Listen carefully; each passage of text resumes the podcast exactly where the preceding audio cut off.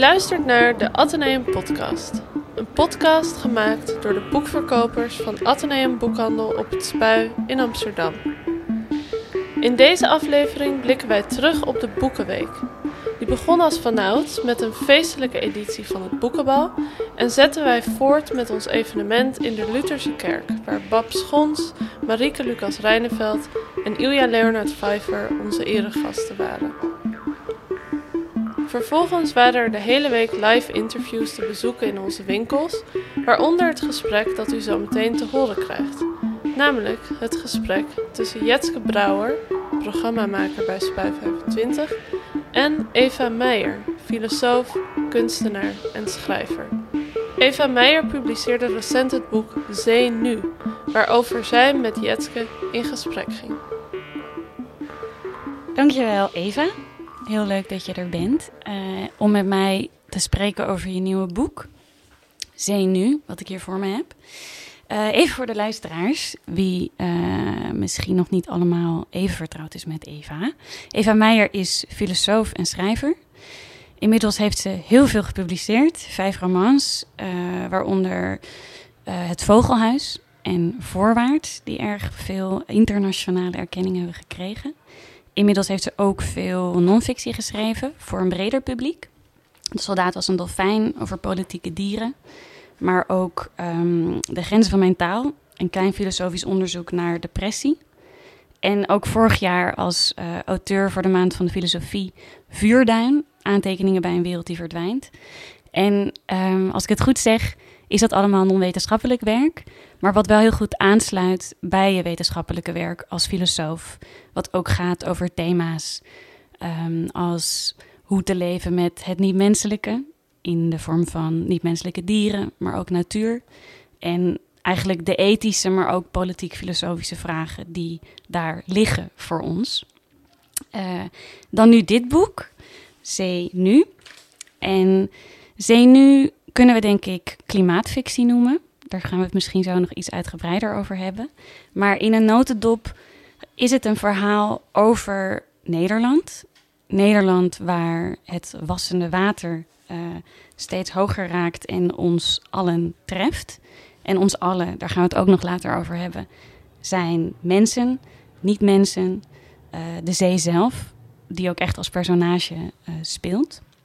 En om wat meer over dat boek uh, te hebben, over de inhoud ervan, dacht ik, is het best leuk om te beginnen bij die titel Zee Nu. Want uh, zoals ik zeg, de zee is een personage, maar het is ook echt heel erg een boek van nu. En heel erg een boek over Nederland. Uh, en dat vond ik opvallend, want als ik het goed heb, heb je niet eerder een boek geschreven wat zo expliciet over Nederland gaat. En daarom wilde ik je vragen, uh, waarom die keuze, als je het hebt over klimaatfictie, om het echt over de zee te hebben en over Nederland en over nu? Dankjewel, uh, Jetske, voor de, uh, voor de inleiding en uh, voor vertellen over mijn werk. Ik, um, het probleem is altijd een beetje met een als je een schrijver vraagt naar wat, hoe, kom je bij dit boek of hoe ben je hierop gekomen, dan verwachten mensen vaak een antwoord dat wel overwogen is en um, bij mij werkt dat eigenlijk niet zo. Ik heb heel vaak gewoon een visioen. En dat is dan waar het boek uitkomt. Dus met het Vogelhuis was dat, uh, dat ik s'nachts wakker werd. En dat ik dacht, oh, ik moet een roman over Len Howard schrijven. En meteen nu was het eigenlijk een moment waarop ik dacht: Oh, ik moet een roman schrijven uh, over Nederland dat onder water verdwijnt. En die zee uh, komt elke dag een kilometer verder het land op. En waar dat dan vandaan komt, weet ik niet. Maar vervolgens dan denk ik, oh ja, goed idee. Uh, en dan ga ik, want ik heb ook heel, ik heb de hele dag door ideeën. Dus er zitten ook ideeën tussen waarvan ik denk, nou Eva, laat die maar even gaan. maar um, uh, met nu dacht ik, dat is misschien wel een goed idee voor een roman. Ik begon uh, vorig jaar in februari of maart te schrijven. En toen zaten we natuurlijk uh, midden in de coronapandemie met uh, persconferenties en dergelijke.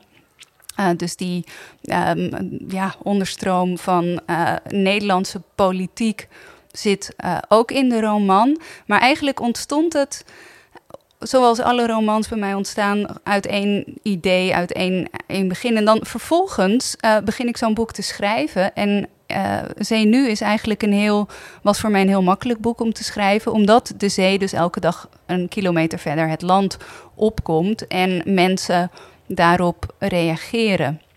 En uh, de um, verteller die, die zweeft boven de, uh, boven de Nederlandse bevolking en laat eigenlijk zien dat er in verschillende vakgebieden heel verschillend gereageerd wordt op die komst van de zee.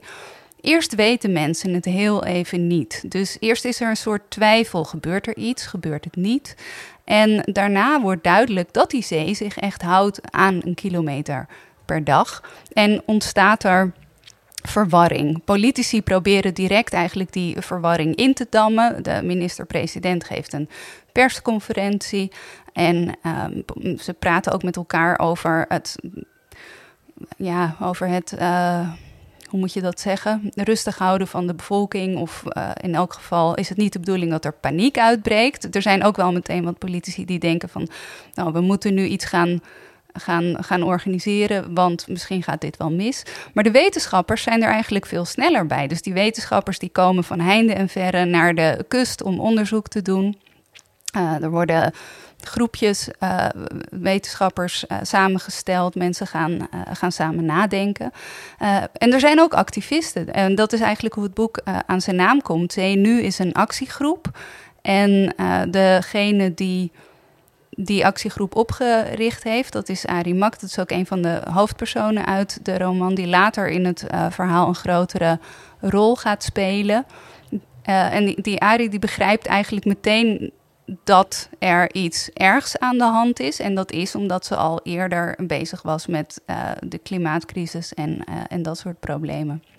Um, dus het is ook, het is echt mijn boek voor Nederland. En dat Kijk, die zee en Nederlanders zijn heel erg met elkaar verweven. En tegelijkertijd zijn we ook, wanen we ons ook veilig. Zijn de mensen die nu leven ongelooflijk gewend aan het feit dat we goede dijken hebben. En dat, de, dat het water getemd lijkt. En tegelijkertijd is dat natuurlijk niet zo. Is er echt de dreiging van de zee? Er wordt ook gesproken door wetenschappers over het feit dat Nederland in de komende 50 of 100 jaar van vorm gaat veranderen. Dat is iets waar we ons op moeten voorbereiden. Maar ik vind die zee ook een heel mooie metafoor voor de klimaatcrisis. Het is een natuurkracht die ons echt bedreigt. En dat zit ook in ons. Hè. Dat zit, zit ergens nog in Nederlanders.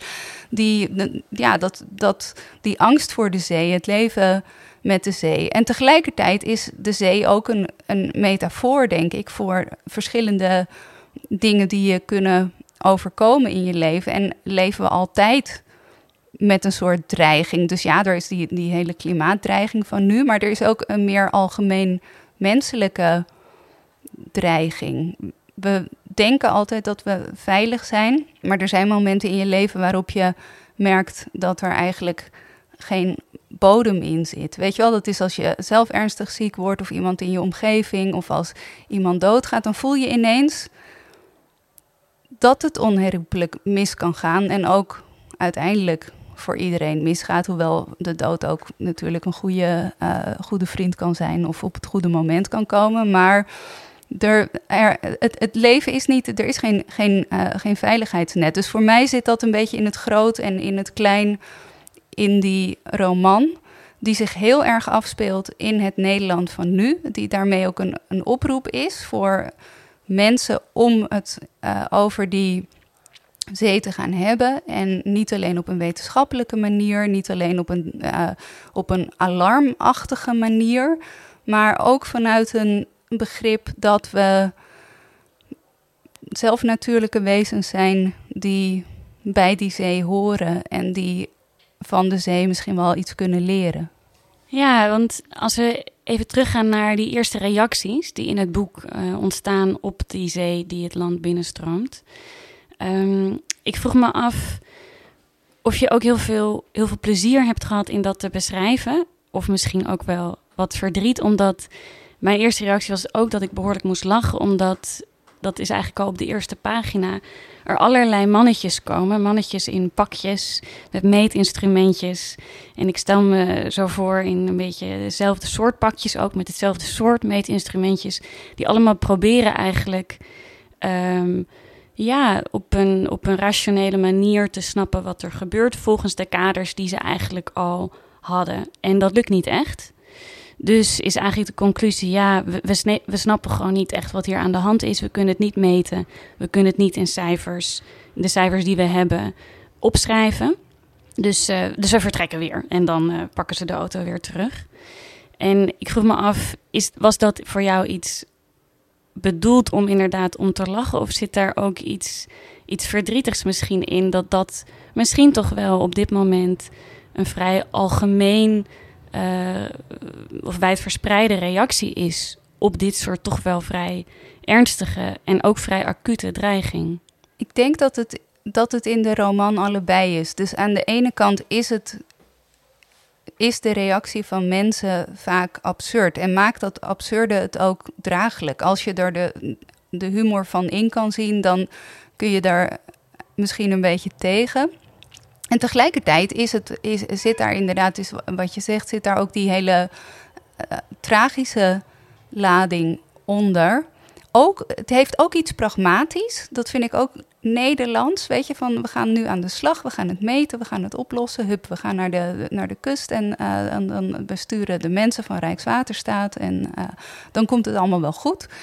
En dat, dat dat zijn denk ik allemaal menselijke reacties om um, met zo'n probleem om te gaan. En tegelijkertijd laat die zee en die komst van de zee zien dat het absoluut onvoldoende is in, op dit moment. Ik, ik bedoel, ik, de zee nu is geen toekomstvoorspelling en het, uh, het, de komst van de zee wordt een zeldzaam natuurverschijnsel genoemd. En het is natuurlijk ook een sprookje of een fabel of een, een verhaal over hoe het kan gaan. Want de zee zal niet een kilometer per dag het land inkomen. En tegelijkertijd zijn dat wel de reacties die we zien. En, en stevenen we ook af op een, um, uh, op een andere, ja, op een ander soort samenleving. Alleen is dat nu helemaal nog niet tastbaar eigenlijk. Maar, Wat bedoel je daarmee, als dat het niet tastbaar is? Nou ja, weet je, mensen die in gebieden leven, uh, bijvoorbeeld in Bangladesh of uh, eilandengroepen in de Stille Zuidzee, die op dit moment al door klimaatverandering eh, of echt uh, onder water lopen, of bijvoorbeeld te maken hebben met de zeespiegelstijging, waardoor het water zout wordt, waardoor de landbouw niet meer bedreven kan worden zoals ze uh, dat gewend waren, waardoor mensen binnen een land al gaan verhuizen. Dat zijn die, voor hen is het heel tastbaar. En uh, voor ons is, zijn dingen als klimaatcrisis, zeespiegelstijging. Ja, god, mensen denken aan een hete zomer. Wanneer was het? Uh, een paar jaar geleden. Dat het zo waanzinnig heet werd. Weet je, dat, dat is dan nog iets, dan denken mensen, oh ja, nou ja, we af en toe een hete zomer, dat wordt het dan. Maar er zijn natuurlijk allerlei processen in gang gezet. Uh, de andere dieren, die hebben daar ook veel last van. Die worden gedwongen hun leefgebied te verlaten. Die kunnen geen eten meer vinden en verhongeren. Uitsterven van soorten is ook zo'n soort schone term, waarbij mensen denken, ja, soorten, ja, god, zonde. Want ja. het waren hartstikke mooie soorten. Maar weet je, achter dat uitsterven van die soorten zit er natuurlijk ongelooflijk veel persoonlijk leed van al die individuele dieren die, uh, die uitsterven, die doodgaan. Hoewel, hoewel in deze roman de dieren het er best goed van afbrengen. Die uh, zijn toch eigenlijk al aan het begin van het boek, op het moment dat het land ook wordt geëvacueerd. En een heel aantal menselijke dieren zo eigenwijs is om te willen blijven of zelfs te bedenken dat het één groot complot is. Dat was in de water. Van, uh, ja, van wie precies, dat weten we niet. Nou ja, waarschijnlijk de regering. Waarschijnlijk. Ja, en later is er ook nog de. Want, de, want die zee houdt ook op uh, bij de grens met Duitsland en uh, België. Dus uh, er, er, is een theorie dat misschien de Russen of de Amerikanen of uh, een andere grote mogendheid toch een experiment heeft willen doen plaatsvinden. Maar waarschijnlijk is het gewoon de regering, denken de blijvers. En uh, de blijvers die willen dus blijven. Maar goed, zelfs de meest fanatieke blijvers worden op een gegeven moment gedwongen om, ja. om te vertrekken. Te vertrekken. En dan, dan kunnen ze niet langer blijven, maar toch blijven ze in dat complot geloven. Terwijl dus de dieren, want dat beschrijf je, eigenlijk al, al veel eerder, en dan bedoel ik inderdaad de andere dieren, de niet-menselijke dieren, voelen dat ze naar het oosten moeten vertrekken. Voor sommige dieren gaat dat ook goed. Andere dieren hebben meer problemen, eh, zoals de dierentuindieren of uh, dieren die in stallen wonen. De in het wild levende dieren die gaan, die vertrekken snel en wanneer het nodig is. Of ze allemaal de grens halen, weet ik niet. Want voor sommige dieren is dat natuurlijk een gigantische afstand en is hun leefgebied normaal gesproken helemaal niet zo groot. Maar er zijn ook dieren voor wie het eigenlijk wel goed is. De kwallen, die gaan erop vooruit. De haringen gaan erop vooruit. Um, nou ja, om even te blijven bij dat het wel planten, goed is. Sommige planten gaan er ook op vooruit. En andere juist weer niet. En misschien ontstaan er nieuwe ecosystemen en uh, biotopen. Ja, want wat je zegt, voor sommigen gaat het wel goed. Dat gevoel is er ook wel, denk ik, in de roman. En misschien wel vaker in klimaatfictie of ook in het denken over klimaatineenstorting. In hoeverre dat verhaal wat we daarover vertellen ook vaak een verhaal is vanuit de mens. En op het moment dat we dat loslaten, dat daar misschien bijna iets, uh, iets van berusting bij komt kijken. Omdat je kunt denken, goh, ja, dan, dan vergaat die mensheid. Ja. En dan zal het op een andere manier verder gaan. Het leven, voor wat dat dan ook mogen betekenen na de mensheid. En ik vroeg me af hoe je dat in deze roman hebt willen vangen. In hoeverre dat iets is wat een berusting geeft en daardoor een soort rouw kan geven, zoals we dat ook kennen inmiddels uit de literatuur, een eco-rouw.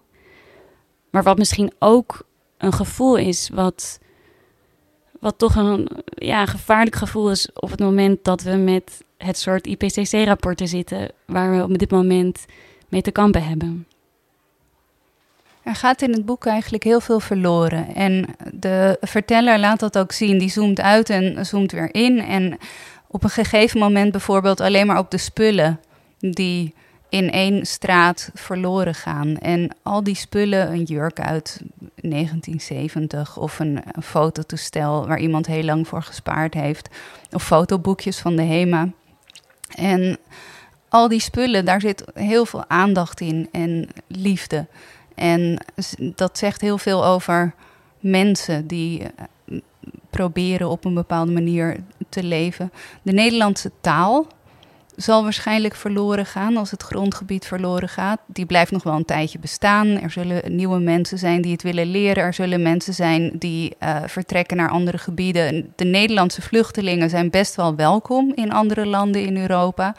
Want Nederlanders zijn hardwerkende mensen uh, en zullen bepaalde leegloopgebieden echt een uh, economische, uh, economische hoe noem je dat? Impetus. Um, ja, geven. En de, maar dat die taal verloren gaat, dat is natuurlijk op een bepaalde manier verschrikkelijk. Want als een taal verloren gaat, dan verlies je ook een hele manier van naar de wereld kijken. En tegelijkertijd is er in zee nu steeds maar het besef dat er heel veel verschillende manieren zijn om naar de wereld te kijken. En dat de menselijke niet de enige manier is, maar ook dat er binnen de menselijke manieren om naar de wereld te kijken een enorm palet is van verschillende talen haast. Er, zijn, uh, er is bijvoorbeeld een scholier, Wilg, uh, en die probeert de zee in woorden te vangen, of in elk geval op een poëtische manier recht te doen.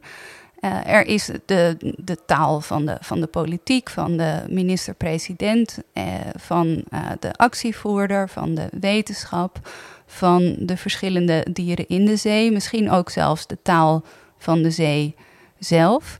En die, veel, die veelheid aan perspectieven dat vind ik troostend. En dat vind ik een. Um, het is fijn dat wij als mensen niet de enige zijn. En het is fijn dat wij als mensen steeds het verhaal opnieuw kunnen vertellen. Op verschillende manieren aan elkaar. Waardoor we de wereld anders begrijpen. En, En is dat ook wat klimaatfictie voor jou nu moet zijn? Want ik zat inderdaad ook na te denken over die verschillende perspectieven in het boek. En ik denk dat je zou kunnen zeggen dat er eigenlijk vier hoofdpersonages zijn, nog los van inderdaad de politici en ook de blijvers, eh, waarover je eerder vertelde. En dat zijn drie mensen die in de tweede helft van het boek, eigenlijk nadat het land is geëvacueerd, weer die zee opgaan. Om verschillende redenen, maar vaak omdat ze iets hebben verloren in dat water of bang zijn dat ze iets hebben verloren in dat water. En dat zijn eh, een oceanoloog, Paula van der Steen, inderdaad de scholier Wilg, Wilg Vermeer, die, die poëzie schrijft. En een, eh, de klimaatactivist Arie Mak, over wie we het hadden. Maar die vierde, dat is toch echt de zee, denk ik. En ik vroeg me af hoe je daar ook als schrijver over hebt nagedacht. In hoeverre dat een heel expliciete keuze is geweest om het te hebben over vier karakters waarvan uh, er één toch echt duidelijk niet menselijk is. En of dat ook is wat we nu op dit moment in klimaatfictie of überhaupt in fictie nodig hebben.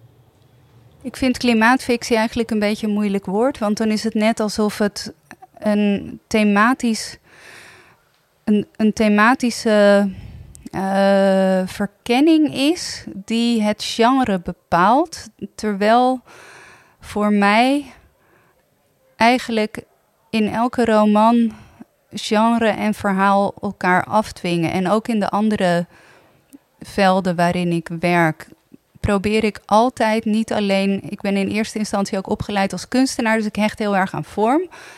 Kijk, uiteindelijk is het boek moet ook een beetje zoals de zee zijn. Hè? Dus het tempo is ook die, dat van die golven. Dus er zijn verschillende Um, uh, hoe noem je dat? Uh, er zijn verschillende tempo's. Die, het wordt steeds afgebroken met, uh, met poëzie. Dus er zit een soort golfbeweging in het boek. En dat komt door die zee.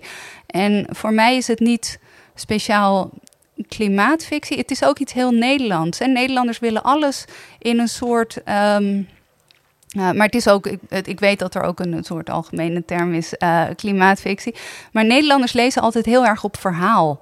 Wat gebeurt er in dit verhaal en wat, uh, wat wil ons dat zeggen? Terwijl je ook als romanschrijver eigenlijk altijd probeert om dat uh, om de wereld open te breken door een verhaal op een andere manier te vertellen. En dit, dus er zijn inderdaad verschillende personages in deze roman, maar uiteindelijk is de vorm die zoveel mogelijk van de zee, die probeert.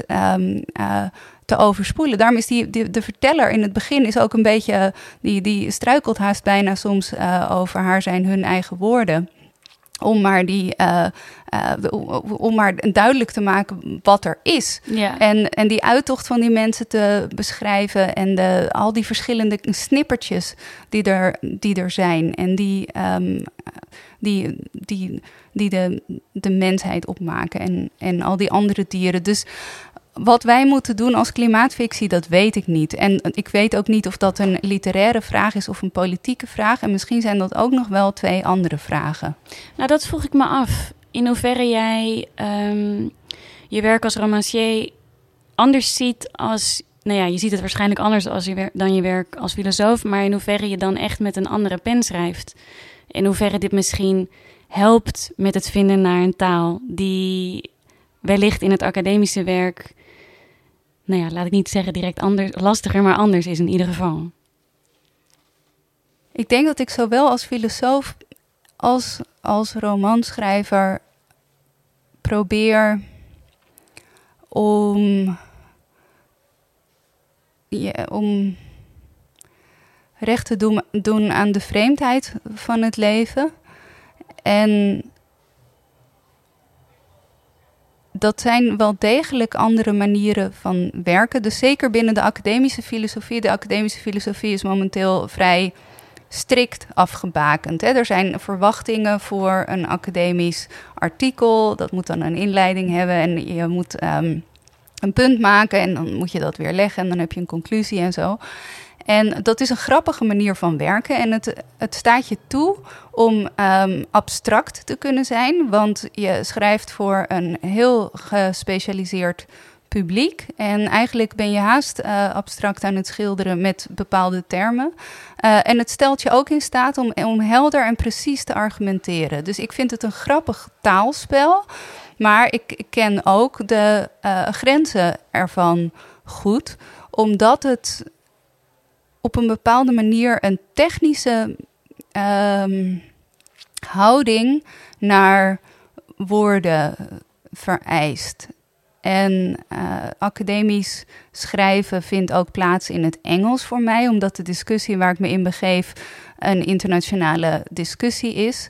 En dat is ook weer heel erg fijn, want dat levert uh, contact op met vakgenoten uit allerlei werelddelen en, uh, de, en, en ook niet vakgenoten, maar dan die weer in andere uh, velden werken. Dus ik, ik ben daar heel blij mee. Ik wil er niet over klagen. Maar ik vind het, uh, er zitten heel duidelijke grenzen aan. En dat is misschien ook meer wat ik onderzoek in een boek als Vuurduin of De grenzen van mijn taal. Dat zijn allebei filosofische essays die, ik, die ook echt filosofisch zijn. En waarin ik juist heel erg zoek naar de, de goede manier van het uh, verhaal vertellen.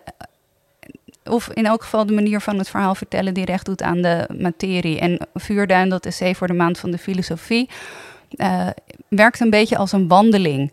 Uh, maar dat zijn dingen die kun je niet makkelijk in een academisch artikel uh, uitwerken. Maar ik denk dat we die wel als filosofen echt dat soort vragen moeten gaan uitdenken. Want die filosofie is zo gespecialiseerd geraakt, academische filosofie. Terwijl er wel heel goed wordt nagedacht over bepaalde kwesties. En heel, maar voor heel veel filosofen is het haast een andere taal die ze moeten aanleren om ook met een groter publiek uh, te kunnen praten. En, dat zit ook deels in het boek, toch? Een klein, klein moment van, van zelfspot haast. Omdat ja, dan een aantal filosofen, bijeenkomt en gaat, uh, gaat nadenken wat, uh, wat toch deze ramp uh, betekent voor het denken. Ja, ze zijn allemaal dan, gevlucht en die zijn dan door de universiteit op een vakantiepark gezet. En ja. die filosofen hebben ze dan ook in een soort herberg gestopt. En ja. die, die gaan eigenlijk meteen aan de slag. Want die hebben ongelooflijk veel uh, ja, die zijn ook op een gegeven moment best een beetje verbolgen dat ze niet al eerder zijn gevraagd. dat ze niet uh, eerder zijn geraadpleegd. Nee, ja. nou en terecht hoor, want ik vind dat de filosofen best meer ook geraadpleegd mogen worden. Maar in elk geval, om even uh, terug te komen op je vraag over die, um, of dat voor mij verschillende dingen zijn. Ja, zijn voor mij eigenlijk verschillende dingen. Omdat ik als romanschrijver en als beeldend kunstenaar en ook als muzikant eigenlijk veel meer ik werk op een andere manier. Ik geef me veel meer over aan het werk. Ik laat het werk veel meer zichzelf dicteren en mij dicteren. En daardoor gaat het soms ook mis. Mislukken er dingen. Maar daardoor kan ik wel nieuwe, um, op nieuwe dingen uitkomen. En kijk, als filosoof ben ik ook natuurlijk, als academisch filosoof, um, ben ik geen hele uh, standaarddenker. Probeer ik ook nieuwe, echt nieuwe vragen te doordenken. Maar ik denk dat het, het, het vrijere werk mij um, ook weer meer geeft. Weet je, uiteindelijk helpen die boeken mij. Ik vroeg me ook nog af, um, even op, op, een, op een wat preciezer stelniveau, dat je heel veel opsommingen hebt in het boek. Um, die ik heel goed vond werken. Maar ik was benieuwd waarom je daarvoor hebt gekozen voor die vorm. Dus opsommingen inderdaad met wat mensen opeens zien in het water. En dat zijn dan uh, hele tastbare dingen zoals rugzakken of fotoalbums. Maar ook uh, wat onverwachtere zaken. En waarom die opsommingen de hele tijd? Heeft dat ook te maken met het recht doen aan al die verschillende perspectieven? Ja, het zijn eigenlijk, het is dus die, die verteller zoomt in en zoomt uit. En er zijn meer uh, er zijn dialogen, er zijn uh, handelingen en de, de hele zeg maar de discussies die plaatsvinden in de politiek. En daarnaast zijn er de dieren die dat zijn geen opzommingen, maar dat zijn gewoon beschrijvingen van: hey, deze groep dieren doet dit, deze groep dieren doet dat. Uh, er zijn, wat ik al zei, ook die spullen die verloren gaan, waar veel in zit over de mensen. En er zijn ook vrij veel korte zinnetjes van: nu gebeurt er, um, uh, uh, om, om alinea's af te sluiten, waarin. Um, duidelijk wordt wat, wat er gebeurde betekent voor één concreet individu. En op een gegeven moment, want in het begin helikoptert die verteller uh, over de situaties heen. En uiteindelijk gaat hij mee met die drie personages en krijgt eigenlijk het globale verhaal. Dit gebeurt er met Nederland, dit gebeurt er met de taal, dit gebeurt er met de stations, dit gebeurt er met de snelwegen, dit gebeurt er met de weilanden. Um, krijgt betekenis doordat drie mensen eigenlijk gaan onderzoeken wat er nog over is. Of nou ja, ze gaan met z'n drie op een boot zitten en, uh, en ze varen terug. En ze komen levende wezens tegen onderweg. Dus wat dat betreft is het, is het, um, uh, gaat, het, gaat het boek denk ik van een soort chaos en veelheid uiteindelijk over naar iets stillers. En, en ook wel iets droevigers, denk ik. Ja, en dat is ook wat er gebeurt als je die overstroming hebt meegemaakt. Of dat nou die zee is. Want dat is ook weer iets als je het leest als klimaatfictie, kan je het eigenlijk niet meer als metafoor eh, lezen. Uh, maar als je het als metafoor leest, dan uh, kom je ook nadat er grote dingen gebeurd zijn, terecht in een, uh, in een veel stillere onderstroom, waarin je betekenis moet gaan geven aan wat je overkomen is. En uh, ik begon dit boek te schrijven toen mijn vader ernstig ziek was, vorig jaar. En um, dat, dat was, daarom was het ook fijn. Um, en het, het schrijven was echt. Nou, schrijven altijd mijn veilige plek hoor. Maar zeker deze roman, omdat het eigenlijk een heel opgewekte roman is, ondanks het uh, onderwerp, was voor mij fijn om te schrijven in die tijd. En toen ging mijn vader dood uh, in juli vorig jaar. En daarna ben ik met de uh, uitgeverij aan het boek gaan werken. Want ja, god, daar zit altijd eventjes even tijd tussen. Uh, en was het voor mij fijn om weer dat verhaal in te gaan en, en, en even te kijken naar die personages. Het was een boek dat eigenlijk meteen goed was hoor. Dus er hoefde niet heel veel aan te gebeuren qua redactie. Maar het was fijn om nog even terug te kunnen keren. in dat verhaal. Maar doordat ik dat heb meegemaakt, um, is voor mij heeft dat verhaal van die zee ook een andere betekenis gekregen, omdat ik veel meer ook die droevigheid voel. Dus misschien begon het toen ik het schreef uh, meer als een gedachte-experiment of de uh, Vlamingen noemen dat een denkoefening, wat ik eigenlijk een mooier woord vind. En van, van waar zijn we nu eigenlijk als samenleving? Wanneer het gaat over klimaat of over de zee of over grote bedreigingen. Uh, en, en hoe reageren we daarop en hoe kan de taal ons helpen om die vragen te doordenken?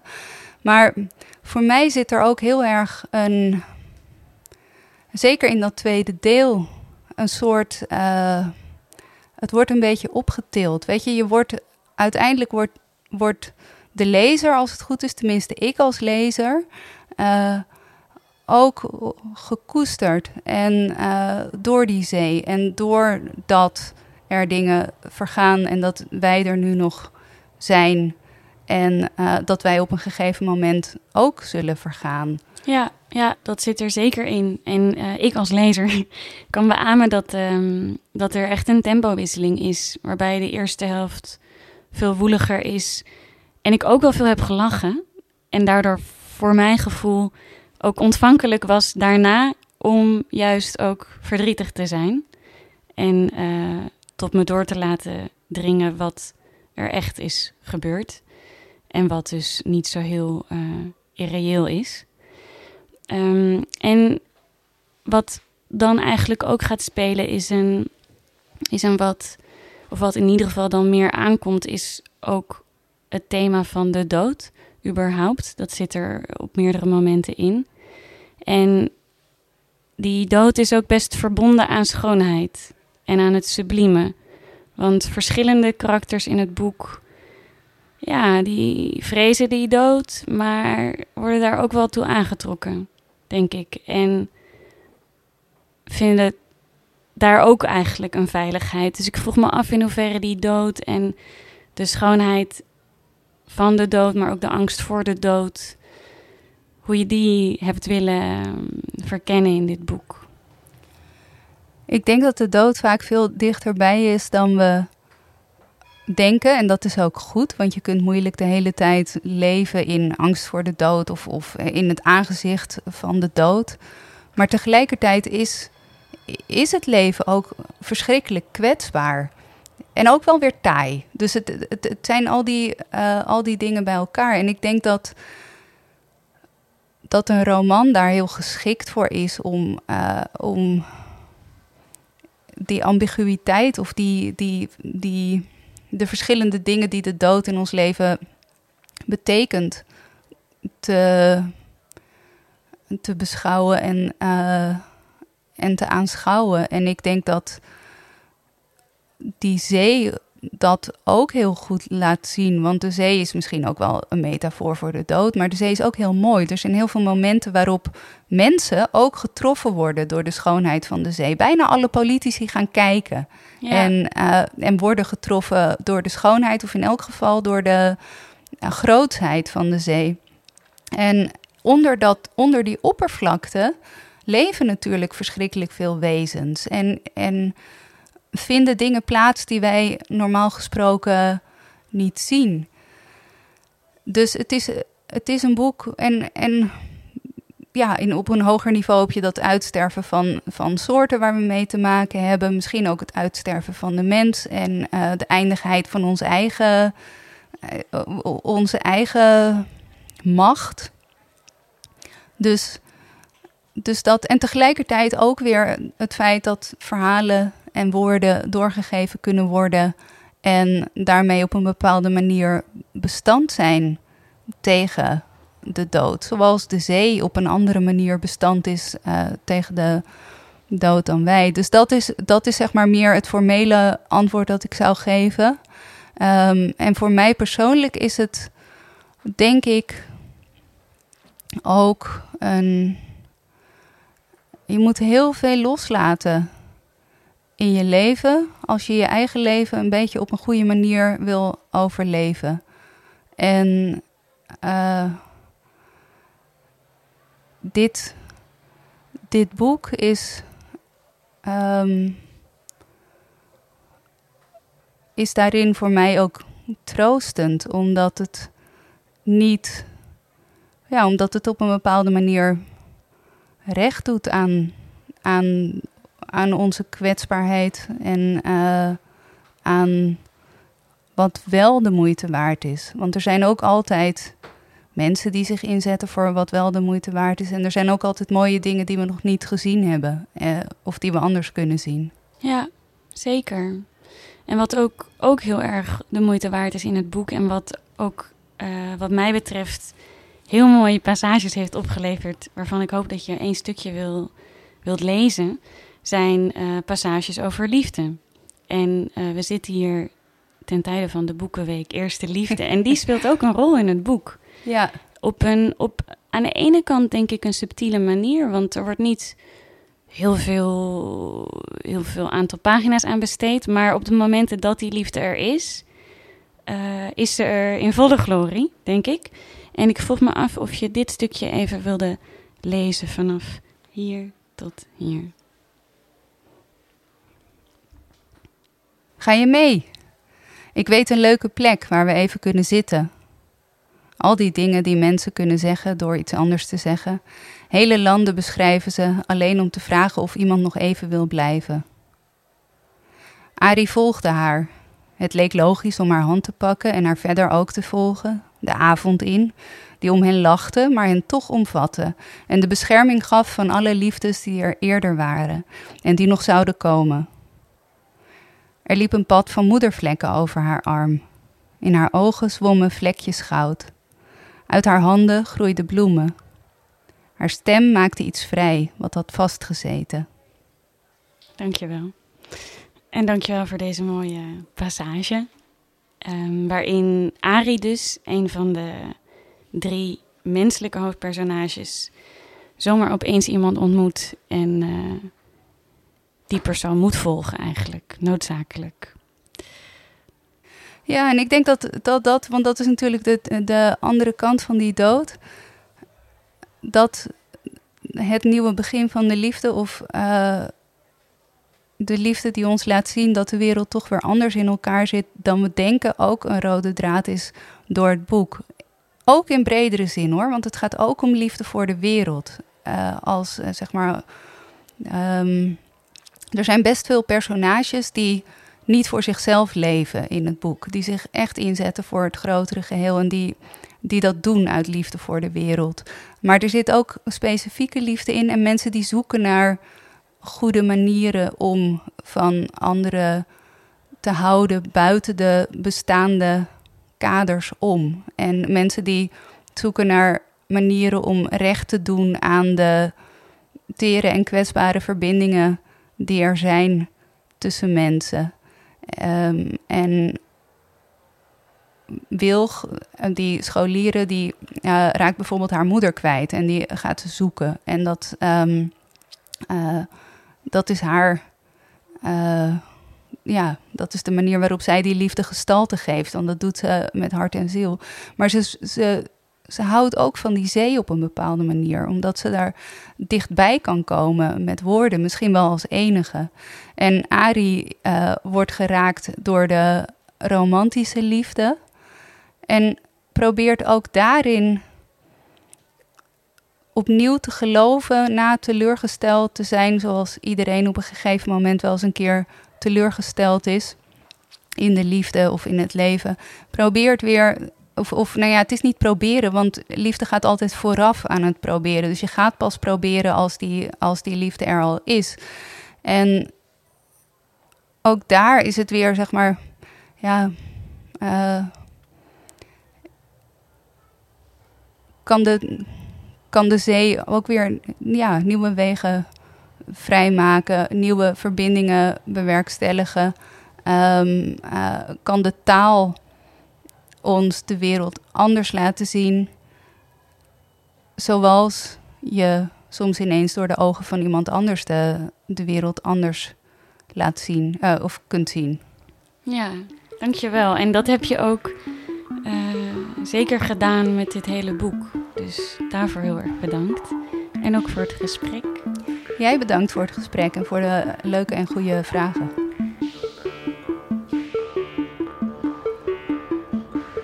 U luisterde naar de Atheneum Podcast. Bedankt voor het luisteren en tot de volgende maand.